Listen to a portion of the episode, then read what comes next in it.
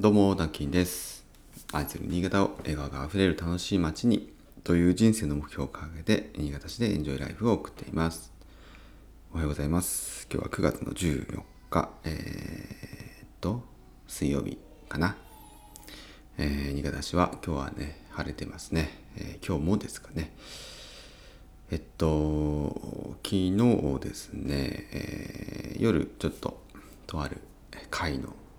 後に、まあ、懇親会があって、えー久しぶり久しぶりにっていうか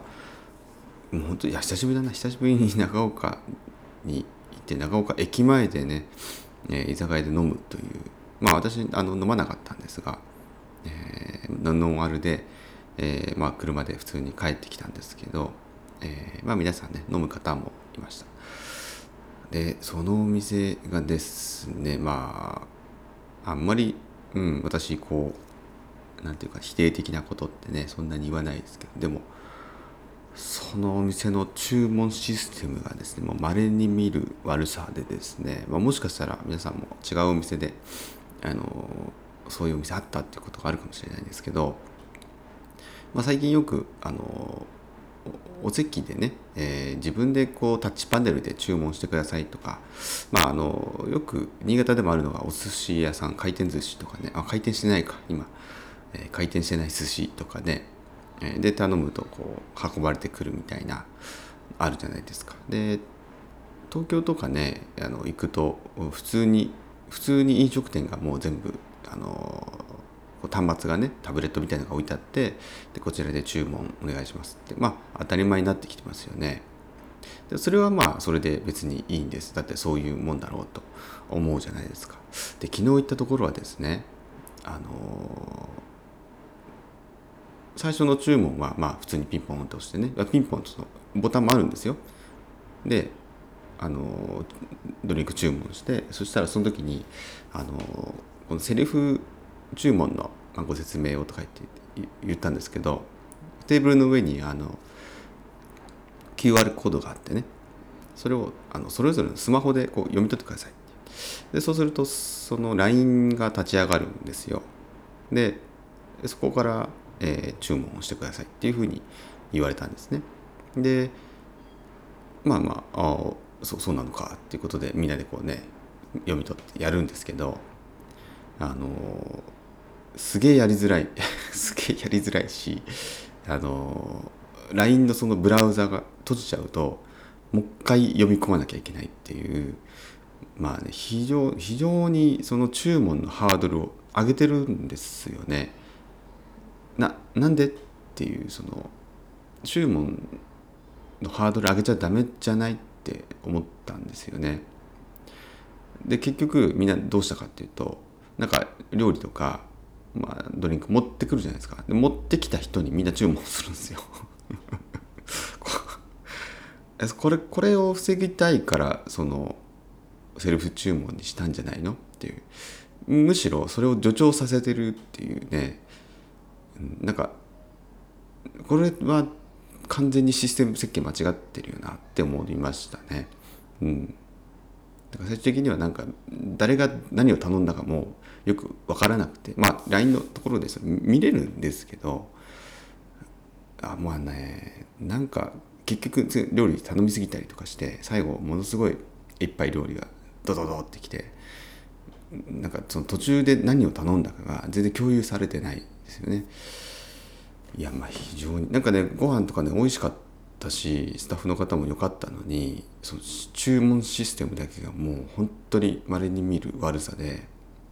まあ、そのお店のねあの何がしたか要は人が人手不足だからとか、ね、注文を受けてる時間が取れないからとかそういうお店の都合はねもちろん分かりますよ我々も分かるんですけど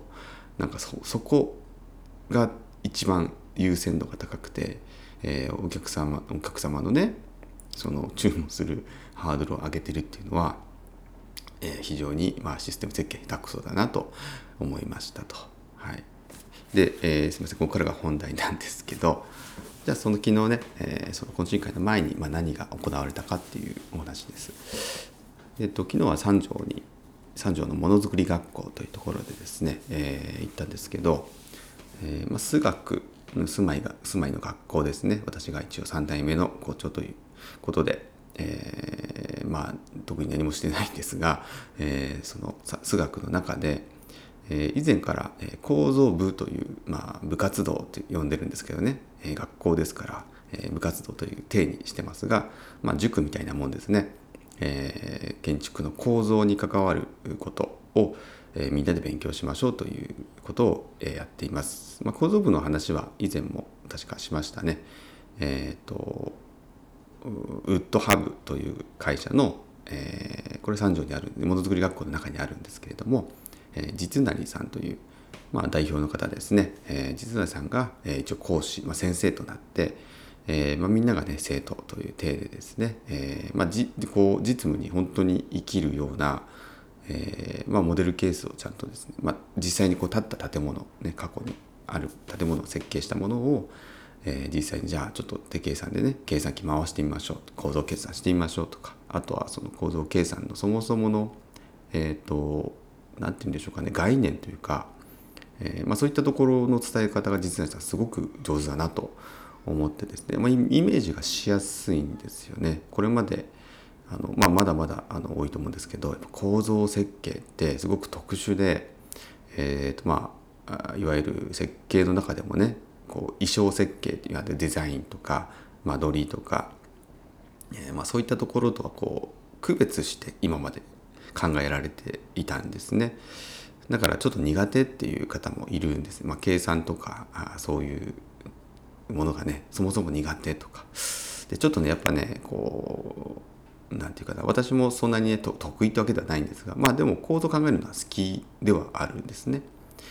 でもあのじゃあそれをね仕事として受け入れるかっていうとまあそこまであのでも自信はないんですけど、えー、まあ、そこでね、えー、昨日はじゃあどんなことが行われたかっていうと、えー、まあ、今までのそのじゃあ構造部の勉強会やります。というはちょっと別でですね、えアドバンスっていう名前がついてたんですが、まあ、それちょっとどういう意味か私もよくわからないんですけど、えーとまあ、目指すところがですね、えーその新潟数学の、えー、構造部のその、まあ、有志のみんな集まった有志のみんなでね、えー、最終的には、えー、外注先いわゆる構造の外注先として機能するような、えーまあ、ギルド構造、えー、設計ギルドみたいなものをみんなで共同体を作ってそこでまあ例えばウッドハブさんのところね、えー、来たものをウッドハウさんが全部ねできればいいんですけどやっぱりその数には限界があるわけですよね。でそれを仕事をシェアしていくとかあ、まあ、それをこう仲間内でね、えー、回すみたいなことを、えー、やっていけたらいいなという、まあ、実年さんの、まあ、こう野望というかね展望があってでそれに賛同する方が昨日集まったんですね。でまあ皆さんそれぞれ設計事務所とかえー、まあ、うちなんかはね工務店ですけど、まあ、しかもリフォームとかイノベーション、えー、結構専門的にやってますけど、まあ、いろんな方がいる中でですね、えー、そのまず作戦会議みたいな、まあ、こういう実際さんがねこういうことを僕は考えているけど皆さん実際どうですか？とかどうやって進めていきますか？みたいな、えー、話し合いがちょっと行われました。であのこれなんでそうなってるかっていうとななんでそこを目指してるかっていうとえー、と2年半後かな？に、えーま、建築のその法改正が行われるというのが、えーま、どうやら決まっているらしいです。でそれどんな法改正かというとですね、えー、まあなんていうかな。これちょっといろいろ専門的な話になるんで全然知らない方はよくわからないかもしれないんですがまあじゃあちょっと家に家住宅に特化して話をすると住宅ってまあいろんな建築物の中でも、えー、まあ簡単比較的簡単とされてるわけで、まあ、規模規模もね2階建てで木造でこのぐらいのねあの何平米ぐらいで大きさっていうのをき決ま大体決まってますからじゃあその建物は、えー、他の建物に比べて、えー、ちょっとあの要は確認申請と呼ばれる、えーまあ、行政にね要はこういう建物を建てますよっていう建てる前に申請を出すんですそれが確認申請と一般的に呼ばれているものなんですがでその際には建築士の確認とか設計図書みたいな書類が必要なんですねでそれの確認申請の、えー、ハードルを今すごく下げているんですね。でこれっていうのはいわゆる4号特例と呼ばれているもので、えーまあ、木造住宅木造住宅とか木造の、まあ、店舗でも、えー、言えたりします。テナントみたいなね。あとまあその用途によるんですけどどんな建物かどんな建物で使うのかっていうことにも関わるんですが、えー、まあ一般住宅というものはその建築物の中でも、まあ、その建築物の、えーと、建築基準法という中で、えー、ああるね何条何号っていうものがあるんですよね。えー、そこでいう4号っていうところに該当するんですけどその4号に対しては、えー、確認申請上の特例が今あるんです。でそれは、えー、例えば設計図書、えー、図面平面図とか立面図とかありますが、えー、それの中で構造図って呼ばれ要は梁梁がこうねいくつの大きさの梁がこうかかってて柱がこうなってっていう、えー、構造図と呼ばれるものを今添付しなくてもいいんですね。えー、本当に基本的な平面図立面図、えー、あとは例えば基礎伏せ図みたいなものとかつまりその構造実際の構造に関わるどうやって作っていくっていう構造部分に関わる図面が今は免除されているっていう状態なんです。これはまあいろんな思惑があると思うんですが、うん、まあこれをこう規制してしまうと、えー、単純にまあ住宅棟数が下がってしまうとか着工棟数が下がるとかハードルを上げてしまうことで、えー、まあいわゆる町場の大工さんとか工務店さんみたいなところが対応できなくなるので、うんまあ、そういうことになってるのかなとか、えーまあ、成り立ちはね私もよくは知りませんがで2年半後に実はその特例が撤廃されるだろうということがどうやら決まっているらしいんですね。でとなってくると今までじゃあその構造図添付しなくてよかったものを、えー、添付しなきゃいけないとかあとはですねこれはあの N 値計算って言われるもの壁量計算とも言われます。えー、まあ、建物に筋交いっていっていわゆる揺れをこう抑える、え、構造部材があるんですね。え、筋交いとかあと最近だと体力面材って言って外側にね、え外周部に全部板を張ったりとかでそれによってこう耐震する倒れ倒れないようにとか揺れないようにするっていう構造が一般的なんですけどもそういう例えばそのどのぐらいの量があって、え、どのぐらいの揺れに耐こう耐えられるみたいなそういうものを、まあ、簡易的なチェックがあるんです。それは N 値計算とか、えー、壁量計算と呼ばれるんですけれどもそれはあのやらなければいけないんですね。やらなきゃいけないんですよ。建てる前にはそれをやってくださいねというものはあるんですけどそれを提出してくださいはないんです。なので、えー、やってるかやってないかはその、えーま、設計者なり工務店なりに委ねられているという状況なんですね。でまあ皆さんやってると思いますけどもその計算のその図書は今添付の必要がないんですけれども、え、これらも、え、構造図の中の一部として添付しなきゃいけなくなるだろうっていう見通しがあるんですね。で厳密に言うとこれって構造計算とは言えないんですけれどもまあ本当に構造計算の手前ぐらいなところのイメージですね。で構造計算ってそのさらに上に行って、えー、ま許容応力度計算と呼ばれる一般的なそういった、えー、名前のものを、まあ、構造計算と呼ばれたりしてます。まあ、住宅レベルだと、まあ、それで十分なんです。もっと上はあるんですけどねめんどくさいものが。でそこの何て言うかなハードルをぐっと上げるんですよ国がもう上げるっていう決めているので、えー、まあ市場がね業界が大混乱するだろうっていう予測がもうついているわけですね。なので2年半後に、えー、その法改正あります、えー、4号特例撤廃です確認指示の時に構造図全ていりますってなったらその一般本当に町場の大工さんとかね一人親方みたいな大工さんとか工務店とかが全く対応できなくなるんじゃないかというところが、まあ、同時に予測されるわけですよね。だって今まで添付する必要なかったんだって。でまああのだからといってじゃあ構造図を作ってないかっていうとそそういうそういうことではなくてまあ確認申請ってまずその最初に許可出してもらうんですよね。まあ、着工の結構前の段階で確認申請ともなま間取りが決まって仕様が大体決まったらもう出してしまうと。で、えー、とその後にま同時並行として構造のその例えば今はプレカット図って呼ばれるものですね、えー、材木をどうやって刻むかっていうのをプレカット工場がほとんどこう今決めているというか、まあ、もちろん設計側が指示する場合もあるんですけれども、えー、平面図とかね立面図なんかをプレカット屋さんに渡すともうプレカット図というものを作ってくれるんですね。